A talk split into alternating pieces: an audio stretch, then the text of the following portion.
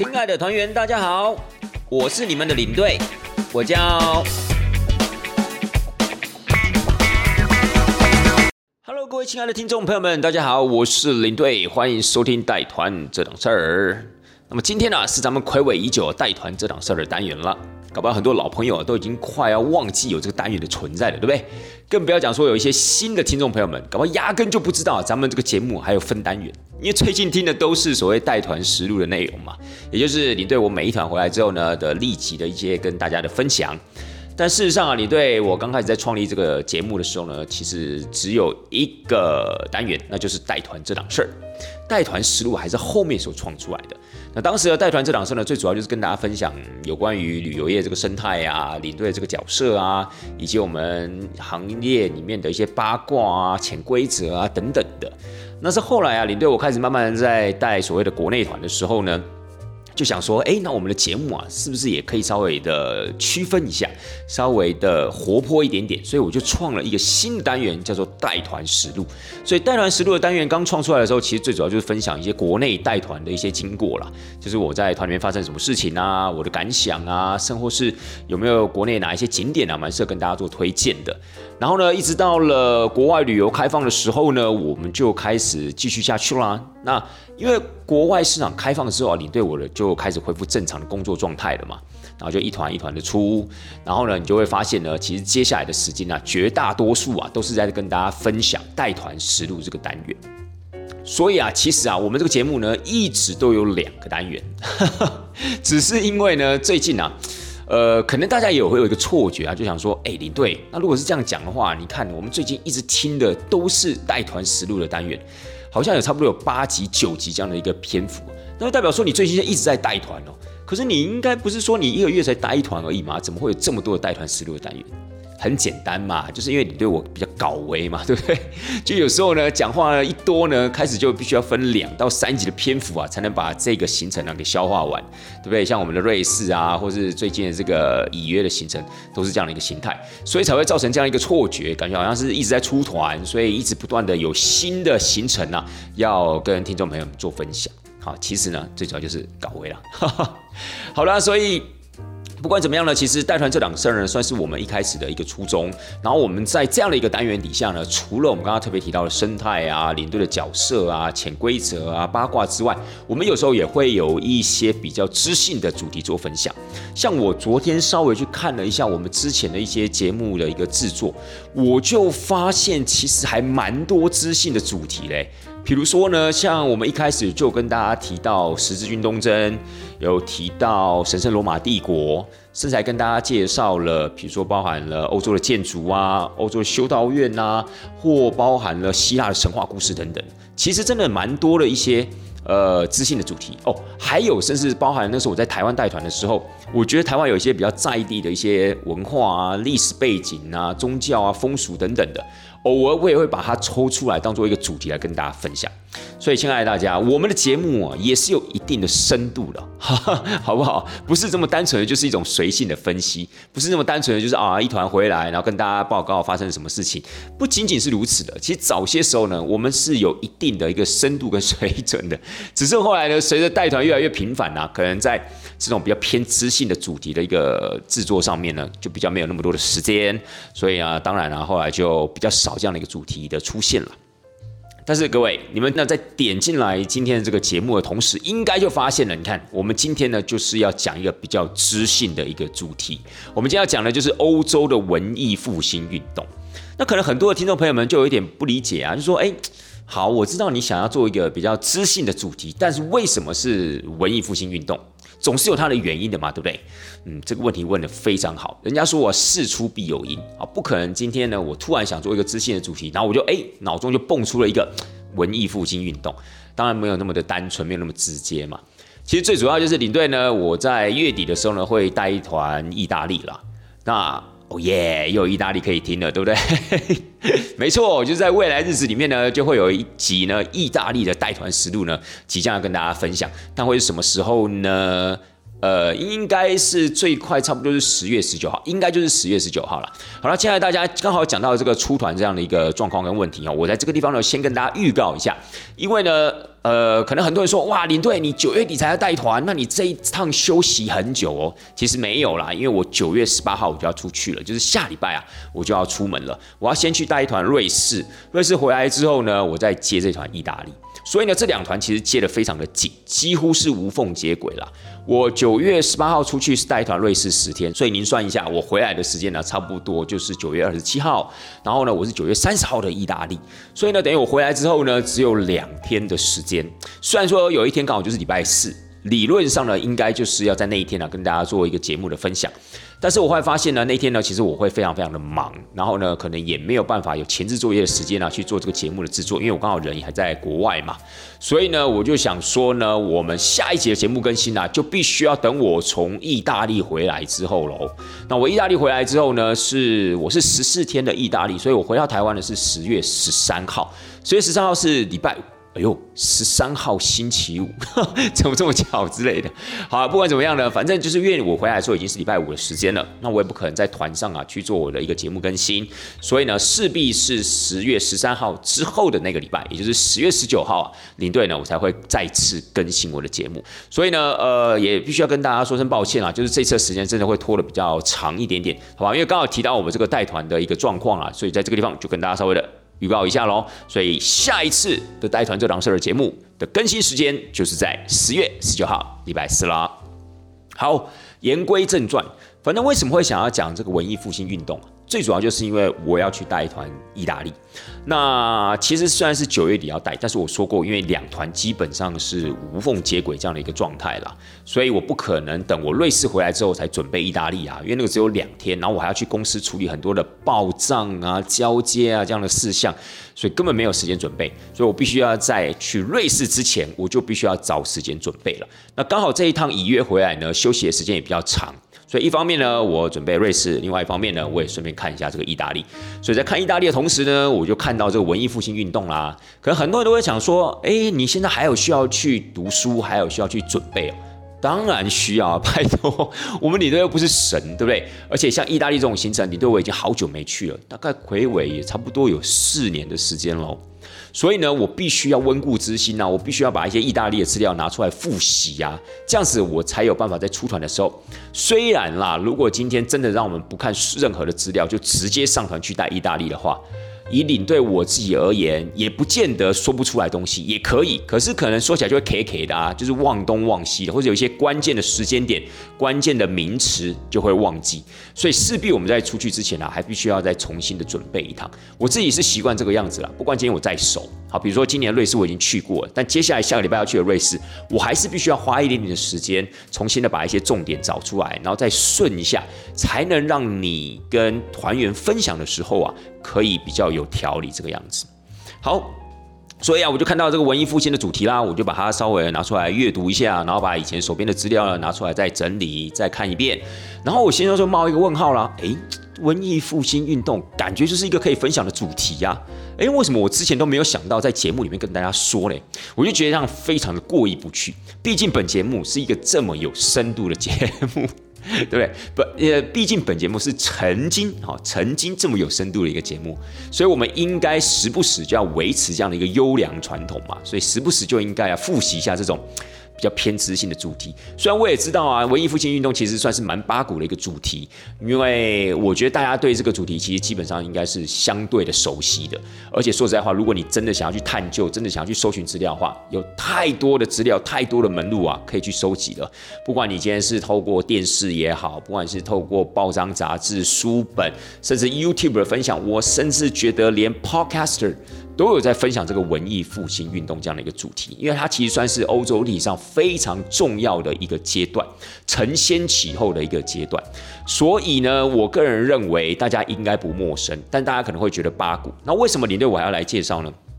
其实最主要，因为我觉得我在我的节目里面也都已经讲过神圣罗马帝国了，也讲过所谓的十字军东征了。那我觉得文艺复兴运动啊，其实也是我们在欧洲旅游的时候啊，常常会听到的一个主题。所以这个主题呢，其实我觉得，如果假设你可以有对它一个概略的认知的话，其实当你去欧洲旅游的时候，你会有更多的感觉，或是当领队跟导游在跟您介绍景色啊、介绍呃景点背后的历史故事的时候，我觉得你可能比较不会有这么有落差感，或是没有办法怎么样，没有办法吸收。所以今天呢，咱们这个文艺复兴运动这个主题啊。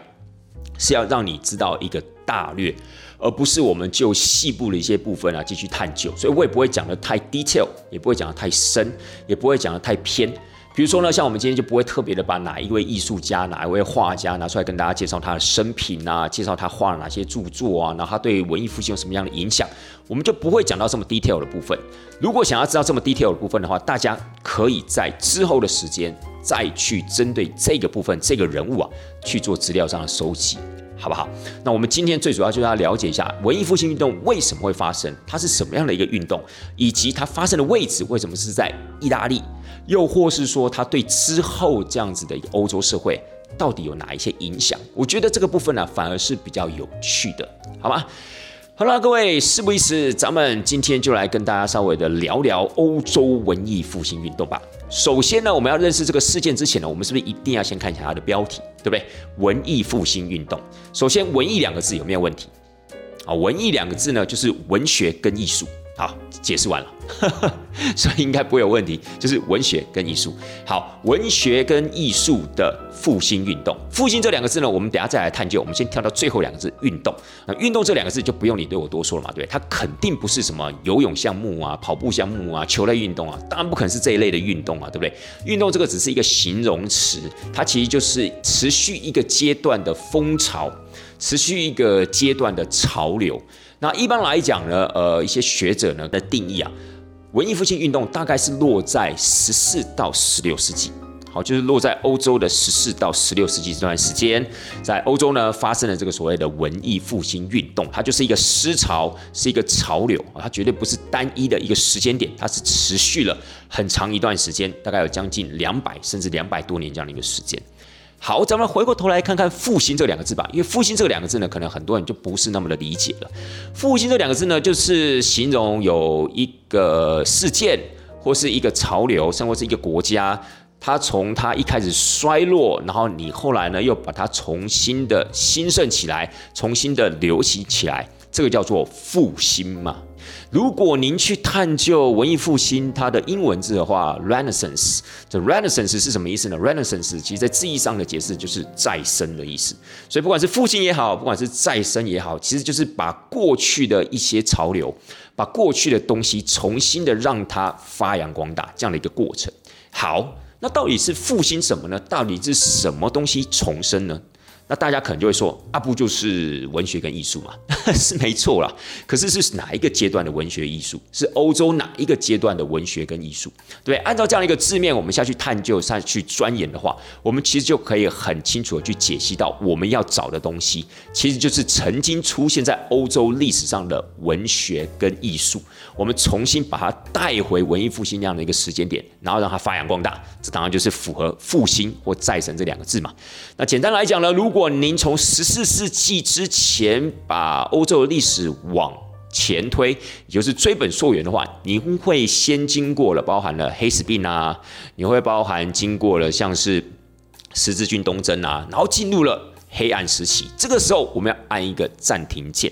黑暗时期呢，顾名思义啊，就是在那段时期啊，很黑暗，什么都看不到。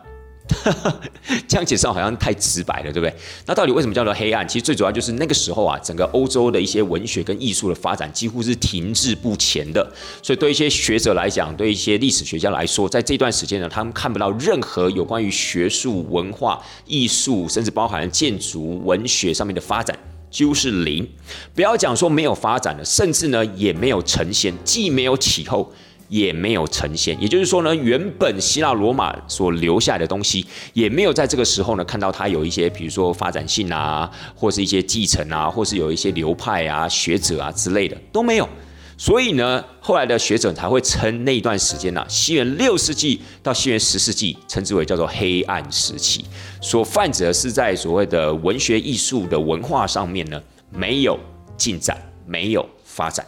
好。再继续按播放键，我们再继续往前推，就进到了罗马帝国的时期了，对不对？进到了西罗马帝国时期，甚至再往前推，进到了罗马共和国，进到了所谓的希腊化时期，进到了希腊繁盛的文明的时代。那时候都已经到了西元前了。好，这个地方呢，再按一下暂停。各位，咱们要复兴什么时候？当然不可能是复兴所谓的黑暗时期嘛，黑暗时期根本没有东西要复兴嘛，连看都看不到东西了，还何来复兴之说呢，对不对？所以呢，最简单的来说，复兴就是要复兴古罗马、古希腊时代的那样子的一个文明，那样时代的一个文化啊、艺术啊、哲学啊、科学啊等等的，就是要复兴那个时代的东西，复兴那个时代的文学跟艺术。所以各位一定要搞清楚复兴的对象为何。所以有这样的一个分析之后呢，大家就比较清楚明了了。但是各位啊，我们看这个文艺复兴运动的时候啊，还是蛮多人就这个字面的解释上面呢，或是对它一个基础的认知上面呢，会有一点点的错误。什么样的一个错误呢？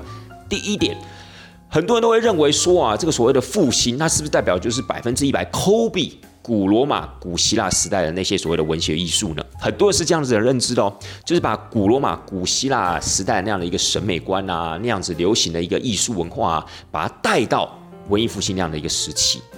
其实这样讲是没有错的，因为一开始的时候的的确确是这个部分的文学艺术吸引了当代一些有钱人啊、商人啊，或是那些艺术家的一个兴趣，好吸引到他们的兴趣，所以他们开始啊去试着回顾。去试着了解，去试着学习，但是呢，在这样的一个过程中，他们并不是完全百分之一百的 copy，他们甚至还要放入自己很多一些新的想法。比如说，我们这样举例来讲好了，当时在绘画的一个技术上面呢，有一个特别的技法，叫做透视法。这个透视法呢，就是在文艺复兴那样一个时代啊，所加入进去的一种新的技法。而这个新的技法呢，就建立在。古罗马、古希腊时代的那样子的一个基础上面，所以呢，它是有加注一些新的东西的，不是呢完完全全都在复兴旧的东西。所以呢，我们应该讲说，它除了再生之外，它还有新生哦。啊，除了再生之外，还有新生；除了复兴之外，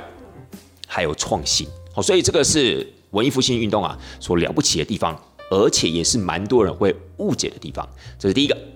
那第二个呢？第二个呢，就是蛮多一些对文艺复兴运动啊稍微有认知的听众朋友们，可能会认为说啊，这个时代我知道啦，这个时代呢，他们就是从所谓的宗教本位移到所谓的人文本位，所以这段时间呢，其实他们都是反基督教的、反宗教的。这样讲呢，其实是有那么一点点不正确的。也就是说，你反宗教，反宗教呢，有一点太笼统。反宗教是反什么？好，比如说他是反基督教、反耶稣基督，是反天父、反上帝。还是他反的是制度，反的是教职人员，好，这个部分其实是有差异的哦。简单来讲呢，他们的的确确啊，是从宗教本位转移到了人文本位，这是什么意思？就是在当时那样的一个时代呢，尤其是封建制度的时候，尤其是所谓的黑暗时期的时候，绝大多数的人呢，宗教呢都成为他们的唯一的依托。那我们都知道，在当时欧洲所流行的就是所谓的基督教嘛，所以基督教对他们来讲就是生活中的一切。所以呢，他们往往啊可能会呃听从这个宗教上面的一些劝导啊，一些宗旨啊，就是要让他们清心寡欲，就是不要去发展自己的物欲，不要去让自己过于享受。所以这个部分呢，应该要尽可能去压抑自己来自于身体、来自于四周各个层面的欲望，然后呢，尽可能的把你的希望、把你的寄托放在所谓的来世。好，所以这个大概是封建制度跟黑暗时期的时候，当时的。平民老百姓他们所拥有的想法，但过渡到了所谓的人文本位的时候，就是说他们开始在意他们的一生，开始在意他们的一生要如何活得精彩、活得有意义、活得享受，所以他们开始啊注重自己四周的人与事与物，然后呢开始呢注重了如何让自己的生活是有意义的。所以他们开始探讨的是自己的人生，所以这个部分呢，就从宗教进阶到了所谓的人文主义、人本主义。在这样的一个过程中，可能很多人就误会了，就觉得好像是反宗教、反基督教。其实没有，他们反的呢，严格讲起来是反所谓的制度，反所谓的教职人员，反那样子的时代所形成的一种基督教的一个文化，但他们并不反上帝。他们并不反圣经，所以你会发现啊，在那个时代的很多的画家啊，或者雕刻家，他们在做他们的创作主题的时候，其实还是依着在所谓的圣经上面。所以你会发现呢，包含了像达文西、米开朗基罗、拉斐尔，他们在创作一些画作的时候、雕塑品的时候呢，他们还是有很多。圣经上面的人物的创作，甚至呢，他们也受到很多教会、甚至主教、甚至教宗的委托，去画他们的宅地，去画他们的教堂，甚至包含了我们所熟知的西斯蒂礼拜堂上面的天棚画。不就是以创世纪为主题，然后是米开朗基罗大师所创造的嘛，对不对？所以如果今天他真的这么反宗教，应该不会去接受这些委托，应该不会就这些圣经上面的主题去做创作吧，对不对？所以呢，我们应该讲说，他当时反的其实是反那样的一个思潮，但他不反。整个基督教的核心，也就是他信仰的部分，他并没有反，他反的反而是教职人员所创造出来的制度，所创造出来的思维，他颠覆了这样的一个思维，颠覆了这样的一个规矩，从而的去注重自身，注重自己的生活，注重自己的人生。这个我觉得才是他所谓的反宗教的部分，好不好？所以这个部分呢，有两个小小的一个谬论啊，我觉得在这个地方应该先就它的字面啊来跟大家做一个澄清。接下来呢？接下来我们就要了解一下，到底是什么样的原因去促使了文艺复兴运动的产生？我觉得这个也是很重要的，因为其实有时候我们在看这个文艺复兴运动的时候啊，我们会太琢磨在它发生的一个过程。哦，或者说它已经发扬光大之后的一个过程，比如说我们会去注重在达文西本人，注重在米开朗基罗本人，注重在那些建筑物本身。那那个时候呢，其实就已经进入了文艺复兴运动了。所以当然呢，美轮美奂，当然有很多的资料，当然有很多的作品，当然呢，就是整个世界，欧洲的世界，其实在那个时间点是非常的精彩的。可是呢，反倒是很少人去探究，哎，为什么或是什么样的事情造就了文艺复兴运动的一个萌芽？好，这个部分呢，我觉得也是蛮重要的。其实就主要两个原因。第一个呢，我们之前啊，甚至还有做一个节目，来专门探讨这个主题，当然就是十字军东征了嘛，对不对？十字军东征呢，我们那时候特别的提到啊，就是说，如果你就它的一个军事意义上面去探讨的话，其实它是没有任何的意义的。好，就是八场的十字军东征下来，我们一定要探究一个结果，到底是谁赢谁输。这个是没有意义的，可是反倒是呢，这样的一个过程持续了将近两百年，这样的一个过程，它促进了东西文化上面的一个交流。东西文化上面的一个交流，其实是还蛮抽象的东西，对不对？可是呢，如果我们用一些比较平白直述的一个方式啊，去描述它的话，其实它就是让西方人开了眼界。西方人是谁？就是当时的十字军的军团，当时欧洲的老百姓。因为十字军的军团呢，除了上次所谓的皇帝、诸侯，当然也很多的一些平民老百姓啊，很多的士兵、很多的骑士，他们有加入了这场战役。他们有从西方进到了东方，进到了所谓当时东罗马帝国的君士坦丁堡。他们看到了原来一个都市可以这么的繁荣，一个都市可以这么的有钱，一个都市可以这么的漂亮。他们见识到这些东西，原本是在他们的土地上面是看不到的，在他们生活的西欧是完全想象不到的，所以他们开了眼界。有点像是刘姥姥进了大观园那样的一个概念，有没有？所以他们看的那些东西，当然回来之后，他们就会讲啊、描述啊，然后甚至很多人就会跟着羡慕啊、觉得好奇啊等等的。所以十字军东征，他们造就了东西的文化交流，某种程度上面呢，第一时间也让这些西方人呢开了眼界。那你要知道，当时的东西文化交流的一个西方的门户是哪里？当然就是威尼斯共和国了，对不对？不管今天是人员的出去要经过所谓的威尼斯共和国，不管今天是军队的出去要经过威尼斯共和国，甚至包含了你货物的互通有无，也要经过威尼斯。所以威尼斯是当时最繁荣、最兴盛、最有钱这样的一个港口。那那个时候呢，透过威尼斯共和国呢，把这样子的一个货物、把这样的一个文物，或者把这样的一个思潮做了一个传递。所以呢，威尼斯当时如果再往内陆传的话，当然一定会经过意大利的北部，甚至经过到德国的南部，然后再到整个欧洲大陆去。所以它传递的过程是有一定的途径的。那当然首当其冲的是哪个地区呢？当然就是意大利的北部了，好不好？所以十字军东征呢，把这样的一个思潮，把这样子的一个画面，把这样一个繁荣的景象带进去了欧洲，而首当其冲的当然就是离它最近的几个城邦城市或者几个诸侯国家，也就是意大利北部那个区域。所以因为这样子，大家发现了，哇哦，原来人生可以活得这么有意义，原来人生也是可以享受的，原来有钱啊不是一种罪恶。反而呢，有钱呢，你可以做出更值得的一些追求，更有意义的追求，让你的人生更丰富。所以这一点呢，是一个很重要的一个契机。那第二点是什么呢？第二点的话，当然指的就是黑死病了。各位，黑死病呢，其实呢，最主要是发生在十四世纪中的一个很可怕的传染病，对不对？我们那时候说啊，欧洲人口啊，因为这黑死病的关系啊，死了将近有将将近三分之一，甚至到二分之一这样的一个人口。那撇开传染病本身，撇开死掉的人，但是呢，它同时也改变了整个欧洲的社会结构，以及改变了欧洲老百姓的一个思想状态。怎么说呢？黑死病啊，当时啊，它发生的时候呢，其实造成了很大量的一个人员的死亡，贵族也会死，然后呢，平民老百姓也会死。那这些死掉之后呢，就会打破了、打坏了整个封建制度的这样一个结构。我们简单来讲，你的农田就会开始荒芜，因为没有人耕种，或者你耕种了，你拿不到钱。简单来讲呢，他就整个把封建制度啊，这种有所谓的国王、诸侯、领主、骑士、平民老百姓这样的一个格局啊，整个打乱掉了。也就是说呢，诸侯你就算想要来维持你的封建制度，来维持你领地，来继续收税，可是就没有人来帮你种田，又或是说你可能必须要付出更多的钱，你才有可能请到人来帮你种田，因为那个时候。已经失去了很多的劳力了，因为很多人因为黑死病的关系而死掉了嘛，对不对？那平民老百姓的角度呢，又会觉得，我今天如果留在这些田地，也没有人请得起我，也没有人可以给我薪水，我也没有办法养家活口，那怎么办呢？我只好到城市里面去找真正有钱请得起我的那些有钱人或是商人，他们呢愿意雇佣我到城市里面去工作。所以呢，我宁可去那个地方，也不要留在我原本的老家去那个地方种田，因为相权衡之下，我还乐于去所谓的城市发展。所以呢，就造成了整个社会结构的一个大改变，也就是封建制度啊开始崩解了。好，不管今天是因为人开拓了他的眼界也好，不管今天是因为黑死病造成这样整个劳力结构这样的一个破坏，总之呢，整个封建制度呢开始慢慢的式微了。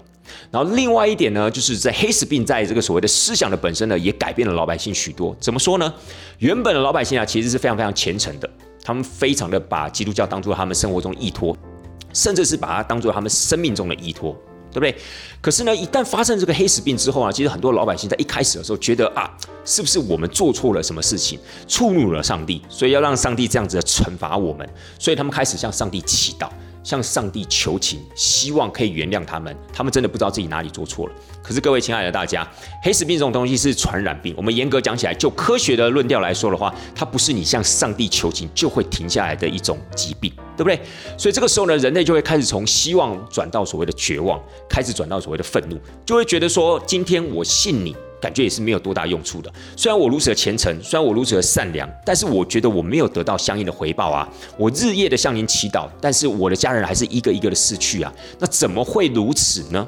对不对？所以他们开始啊，就是有一点点信心动摇了，信仰动摇了。而且呢，在这样的一个同时，他们也觉得，既然人生如此的无常，既然呢，我连祈祷都没有用。那我为什么不把握我仅有的人生，让我的人生可以活得精彩，让我人生可以好好的享受，而不是随时都在禁欲，随时都在清心寡欲，随时呢都在想说我要如何让我的来世变得更好？我为什么不转向让我的今世变得更精彩呢？让我的仅有的人生可以变得更好呢？因为我可能随时都会死掉啊，因为我可能随时染疫了我就死掉了，所以呢，我应该要试着让我在活的时候活得开心吧。所以，因为这样的一个转变呢，也让大家开始思考：我们不应该把我们的重心放在所谓的来世，不应该把我们的重心放在所谓的宗教信仰，而是开始注意、开始欣赏我们周边的人事物，然后试着让我们的生活变得不一样。所以，就因为这两个事件，十字军东征。还有所谓的黑死病这样的一个侵袭，导致的呢，整个欧洲的社会结构跟人民的思潮、平民老百姓的思潮彻底的转变了，所以进而产生了这样子一个契机，也就是说呢，开始有机会做改变了。至于是什么样的改变，当时的人还说不上来。至于在哪个地方改变，当时的人也还不确知。但是我们现在下一个主题要讲的就是说，哎，各位，既然有了这两样东西的一个触发，让文艺复兴运动感觉准备要开始有所作为的时候，它为什么是在意大利北部发生？又或是它为什么是在佛罗伦斯发生？因为意大利北部有很多的城邦啊，也不是只有佛罗伦斯啊，还包含了米兰，还包含了维罗纳，还包含了威尼斯共和国。但是为什么后来的学者跟历史学家会想要？把它定义为在佛罗伦斯这个地方开始壮大、开始发扬光大的呢？咱们现在就来说一说吧。啊，我们先把。三个城市抓出来，因为在意大利北部啊，其实当时有很多的一些城邦。意大利在当时并不是一个完整的一个政体，好，并不像是所谓的法国啊、英国啊等等的，它就是一个完整的政体。然后呢，它有一个国王在那个地方控制，然后国王下面有大臣或是有诸侯之类的。可是意大利那个时候呢，它除了南部的拿波里王国之外，中间呢有一个教皇国，上面呢可能有一个托斯卡尼的大公国，然后再来上面还有所谓的米兰公国，甚至还有大大小小的各个城邦。这些大大小小各个城邦啊，各个城市啊，其实都是隶属于神圣罗马帝国皇帝底下的，我们称之为所谓的自由都市。这些自由都市呢，它的政治啊，相对的自由，也就是说呢，它不是受那些所谓的主教的控制啊，也不是受那种所谓的诸侯大公的控制，他们是自己管理自己，所以他们相对具有啊充分的自治权。然后呢，他们的政治思潮呢也比较自由。他们最主要在赚钱的同时，他们可以去追寻他们想要的东西。那个时候是这种所谓的自由都市啊，它所拥有的一个特色。而当时在意大利北部呢，有很多这样的一个城市。所以我们应该这样讲，在当时的意大利，或是我们讲的比较精准一点，在当时的意大利北部呢。是这样子的一个政治体的结构，所以跟一般传统的或是封建制度那个时候的政治结构呢是不一样的，而且是相对比较具有自由性的。所以在这样的一个地方，各位，我们把米兰、佛罗伦斯、威尼斯共和国挑出来。威尼斯共和国呢，为什么它不是？刚开始发展的地方，原因是因为那个时候啊，他就是注重在所谓的东西货物的一个贸易上面，所以他忙着怎么了？他忙着做生意，因为他忙着赚钱，他忙着做生意。做生意没有那么简单，做生意啊，你要找很多的殖民地，你要获取很多的资源，你要很多的战船，你要打造很多的船只去保护你的商船。所以啊，你要赚钱，你要做生意，你必须要有一个非常成熟的。配套措施，所以他们那个时候啊，就忙于去建制这些所谓的配套措施，而且呢，他们就是注重在这个所谓的东西的一个贸易上面。所以那个时候呢，他们心中也无暇有其他的遐念啊，去做一些什么艺术品的收集啊、艺术品的创作啊、支援一些艺术家等等的。那个时候。并没有这样的一个想法，但是不会演的后来的文艺复兴运动这样的一个发展呢，的的确确啊，有发展到了威尼斯，甚至还形成了威尼斯的学派。但是呢，都是后话了。但是在一开始了之后，并没有在威尼斯共和国产生更多的化学效应。好，接下来反观米兰。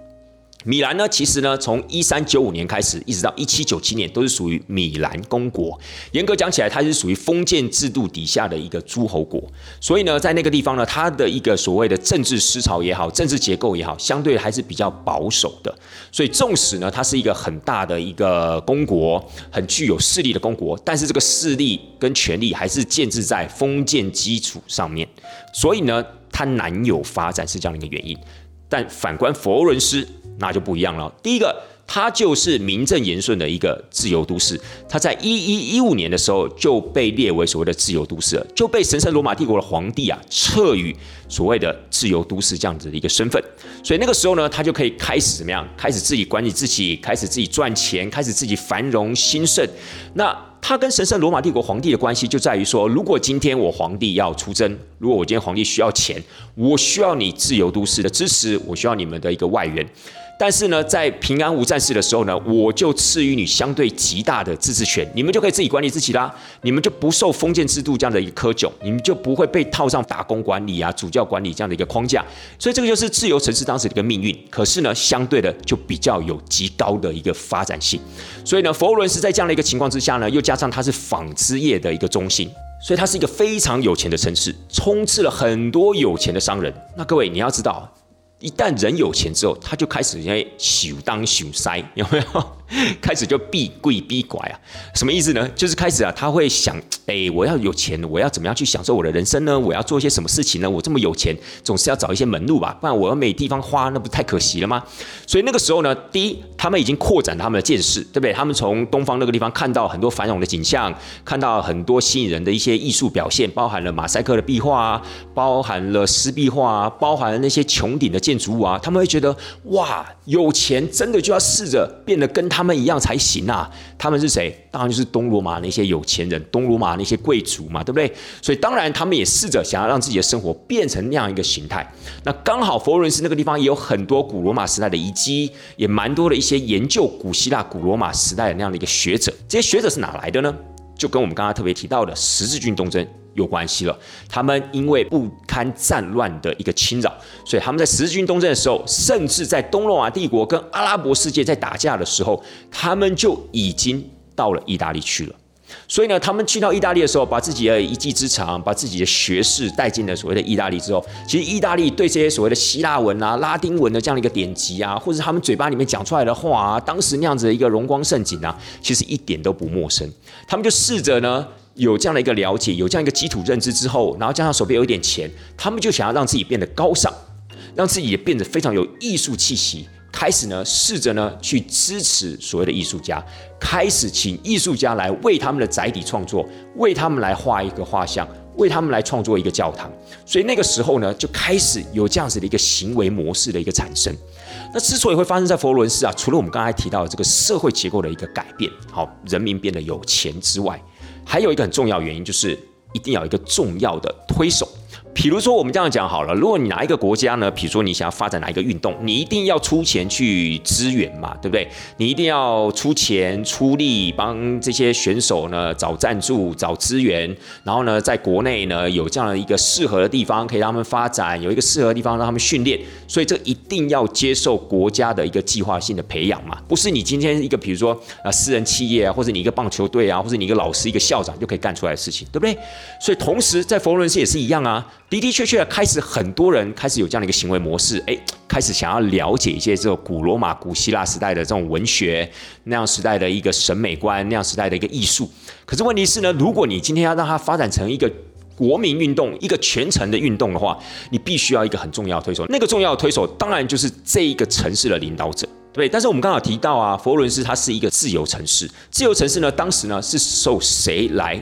管理的呢？当然还是所谓的贵族，所以当时的佛罗伦斯有一个非常重要的幕后推手，文艺复兴运动的幕后推手是谁呢？当然就是大名鼎鼎的梅迪奇家族了，对不对？我还记得啊，之前那个 Netflix 上面啊，还有特别有那个梅迪奇家族的影集耶。那我之前听我同事讲说，好像还不错看啊，我自己是还没有看。但是我觉得，如果各位你们想要了解一下这个重要推手、至关重要这样子一个角色的话，你真的可以稍微去看一下这个影集。好的，不管怎么样呢，就是因为梅迪奇家族的出现，梅迪奇家族啊，差不多活跃于十四世纪末。到十五世纪末这段时间，简单来讲啊，差不多就是一四零零年到一五零零年这段时间啦，他成为了推动文艺复兴运动的一个主要推手。那这个家族他本身就在佛罗伦斯，所以当然想当然尔，这个文艺复兴运动这把燎原之火啊，就在佛罗伦斯这个地方烧了起来。那尤其是其中一个人多伦佐。梅迪奇，那罗伦佐梅迪奇呢？他出生于一四四九年，死于一四九二年，差不多啊，就是文艺复兴运动在佛罗伦斯的一个全盛期。那他在位的时候呢，他就已经供养了很多的一些艺术家，支援了很多的艺术家。甚至让这些艺术家在他家里面长大，在他家里面呢，就是可以充分的去做研究、做创新。所以呢，在他的一个资源底下呢，这样子的一个艺术气息，这样的一个所谓的共生结构呢，其实一直在佛罗伦斯是非常蓬勃的一个发展的。甚至呢，也不是从罗伦佐才开始的，从科西摩在世的时候啊，就创立一个类似类似当时雅典，就是古雅典时代那种所谓的柏拉图学院。那这个柏拉图学院里面呢，其实简严格讲起来，就是他。养了很多的食客，养了很多的艺术家，可以让他怎样充分的去享受那个艺术的驾驭感，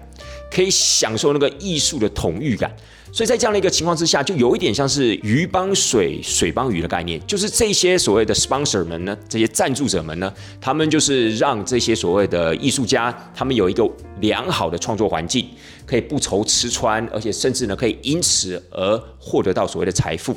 而这些所谓的艺术家呢，也可以充分的满足这些赞助者的虚荣心，让他整个的生活品质呢。变成不凡，让他特别的有面子，让这个城市呢特别的光彩。所以这就是为为什么呢？今天这个文艺复兴运动的一个发源地啊，是在佛罗伦斯，而不是在什么威尼斯共和国啊，或是米兰公国。一个最主要的原因。好的，那接下来呢？接下来就是要跟大家讲说，这个文艺复兴运动啊，它并不是一直的只待在所谓的佛罗伦斯，它一开始发展是在佛罗伦斯没有错。可是后来呢，随着这个梅迪奇家族啊慢慢的衰落之后呢，这股势力或者是这些艺术家，他就慢慢的走到意大利的其他城市去了。那开始示威的时候呢，在佛罗伦斯那个时候呢，其实他慢慢兴起一个反文艺复兴这样的一个运动，是由当时一个教士的一个带领之下。那个教士的名字呢，大家有兴趣的话，也可以去查一下他的一个基本资料，叫做萨博拉洛拉。萨博拉洛拉呢，他其实是当时的一个教士啦，但他那个时候呢，看到了这些所谓非常纵欲这样的一个。表现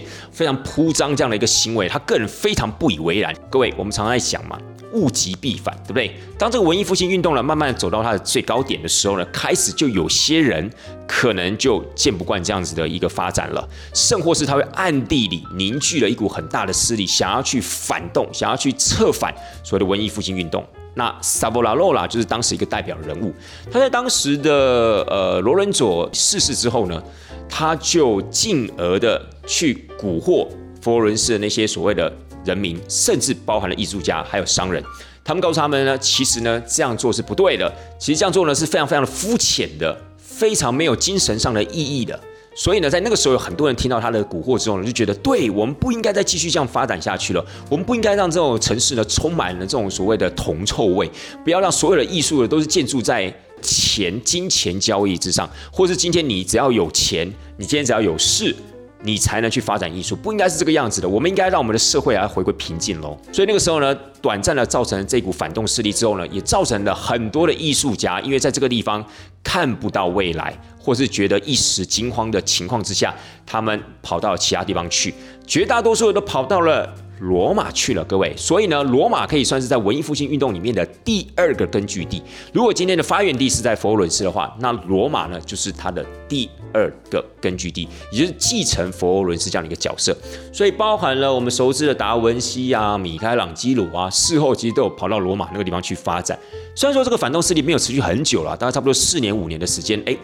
人们就醒了，你知道吗？人民就好像感觉是吃喝了符水那样的感觉。哎，我当时怎么会听信这个修士这样子的一个蛊惑？我当时怎么会听信他这样的一个胡说八道呢？结果他们一气之下还把这个修士啊拿去火刑，有没有？就觉得太生气了，怎么会呢？在这个地方胡说八道，然后我们还受到他这样的蛊惑，导致我们的佛罗伦斯啊开始走后退路这样子。所以我要跟大家讲说，就是后来呢，继佛罗伦斯之后啊，这股文艺复兴运动这样子的浪潮啊，其实就冲向了。意大利各地也慢慢的冲向了欧洲各地，但是在这股浪潮蔓延的一个过程中啊，其实后面也发生了一些欧洲知名的历史事件啊，间接的促使这个蔓延速度的加快。什么样的一个事件呢？我们也可以稍微来了解一下。首先，第一个事件呢，就是活字排版印刷术。很多人都以为这个印刷术啊，是不是从中国传过去的？哈，中国经过这个阿拉伯世界，然后传到了我们的欧洲去。其实不是。后来历史学家呢，后来学者呢，他们有发现呢，其实中国的活版印刷跟西方的活版印刷术呢，其实是独立事件，好，并没有互相连接在一起的。好，并不是说东方啊传到西方过去，然后西方学习起来，不是。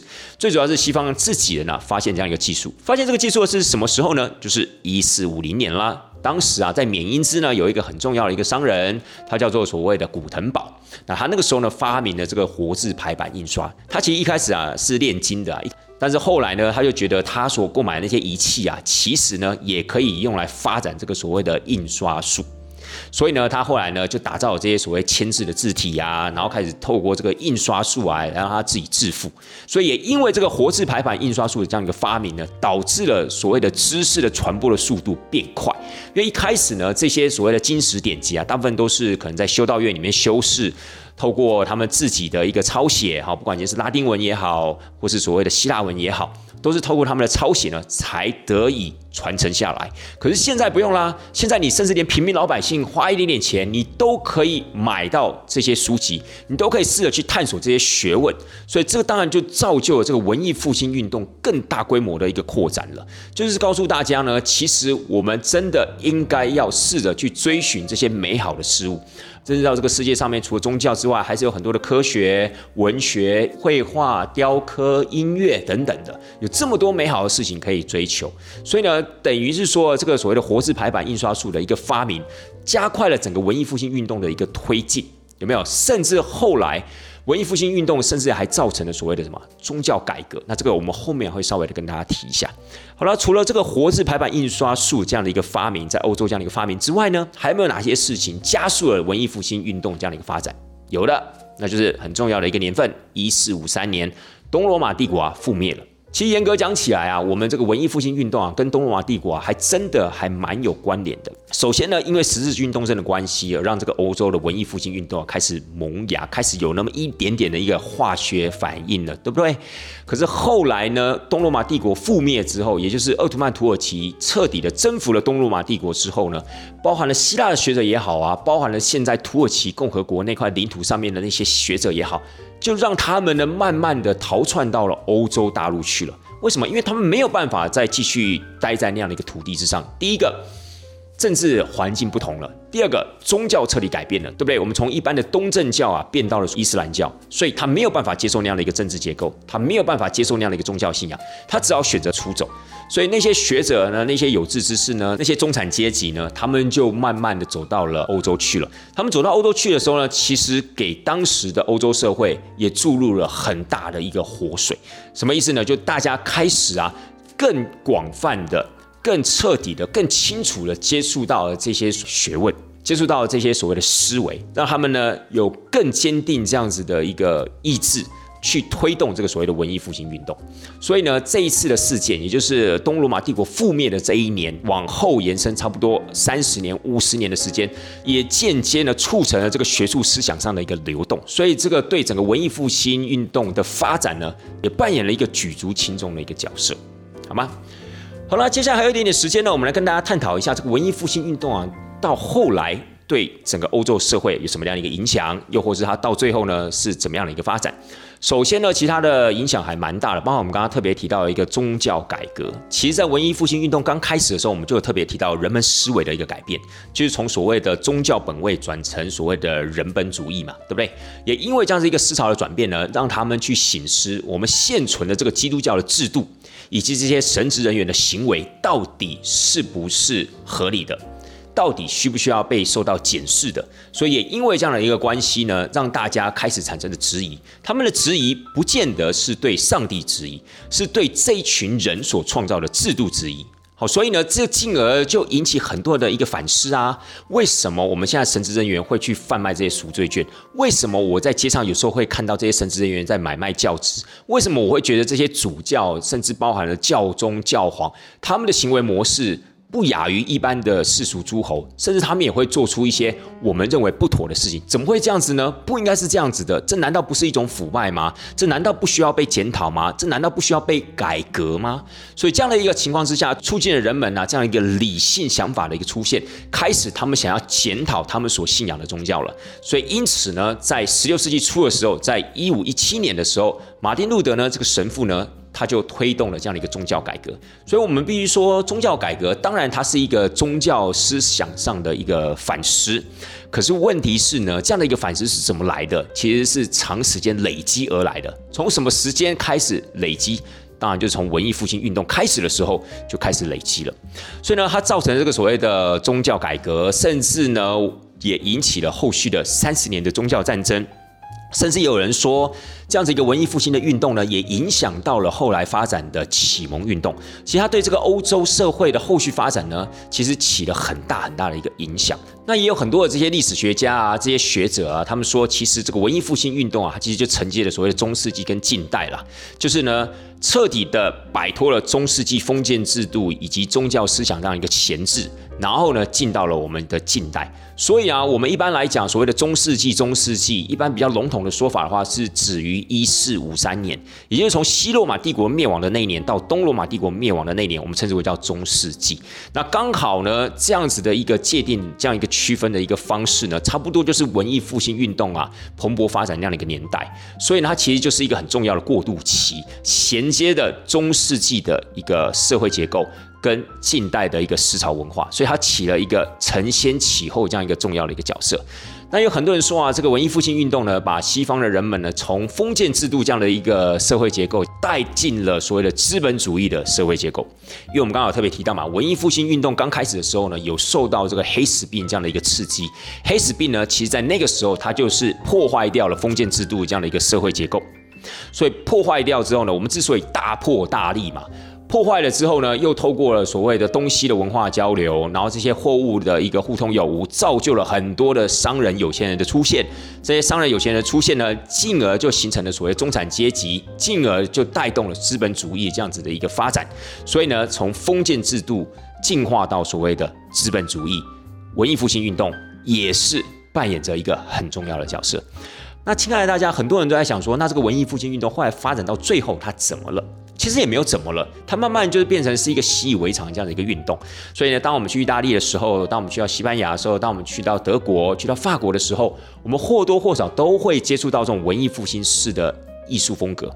那这样一个艺术风格呢，其实就间接的告知了我们，这些东西其实它是一直发展下去的。它并没有说，OK，文艺复兴运动，我很简单明了就跟大家讲说，它就止于十六世纪，不应该是这个样子的，而是它成为了另外一种形态呢，继续的发展了下去。就等于说，这样的一个浪潮发展到那样的一个年代，换了一个名字，改成所谓的启蒙运动，继续的对我们的人类世界，继续的对这个西方世界造成很大的这样的一个影响。同理啊，艺术方面的创作也是一样的哦，不是说我们今天在十六世纪以前就是文艺复兴的格式，哦，就是文艺复兴的风格，不应该是这样子的。它继续发展下去之后呢，它可能会影响到了巴洛克式的风格。或是呢，它继续演变下去呢，就像我们刚刚特别提到的，它到了威尼斯，变成了威尼斯的学派。它后来还有所谓的欧洲北方的文艺复兴，也就是在法兰德斯地区的文艺复兴。所以呢，它这股思潮，它这股浪潮，它这样子的一个运动，其实是有蔓延到整个欧洲各地，然后在不同的时间点，以不同的身份再次的跟大家做接触。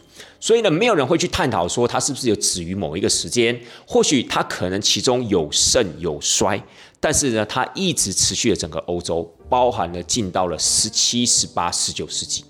今天之所以想要跟大家呃分享这个所谓的欧洲的文艺复兴运动，在于说它对欧洲的社会以及思想的影响实在太大了。那当然，对我们旅游的角度来讲的话，可能就是当我们在旅游的时候，我们接触到很多的一些作品，包含了建筑，包含了绘画的作品，包含了雕刻的作品。那这个部分呢，是我们今天可以看得到，是我们可以感受得到的，是我们可以从文艺复兴运动里面呢，去感受到一些真实的活力的。至于说他今天对整个欧洲的一些思潮啊、革命运动啊造成了什么影响，我觉得那个就稍微有一点点的。太深入了，除非今天你是人类学家，除非你今天是历史学家，你可能必须要对这个部分呢再更加的深究探讨。否则，亲爱大家，轻松一点啦，我们就去欧洲看看艺术，去欧洲看看建筑，了解一下文艺复兴的一个发源地，它到底跟其他城市长得什么不一样？它到底曾经辉煌之后留下了哪些痕迹？这反而是我们啊在旅游的时候需要注意的事情，对吧？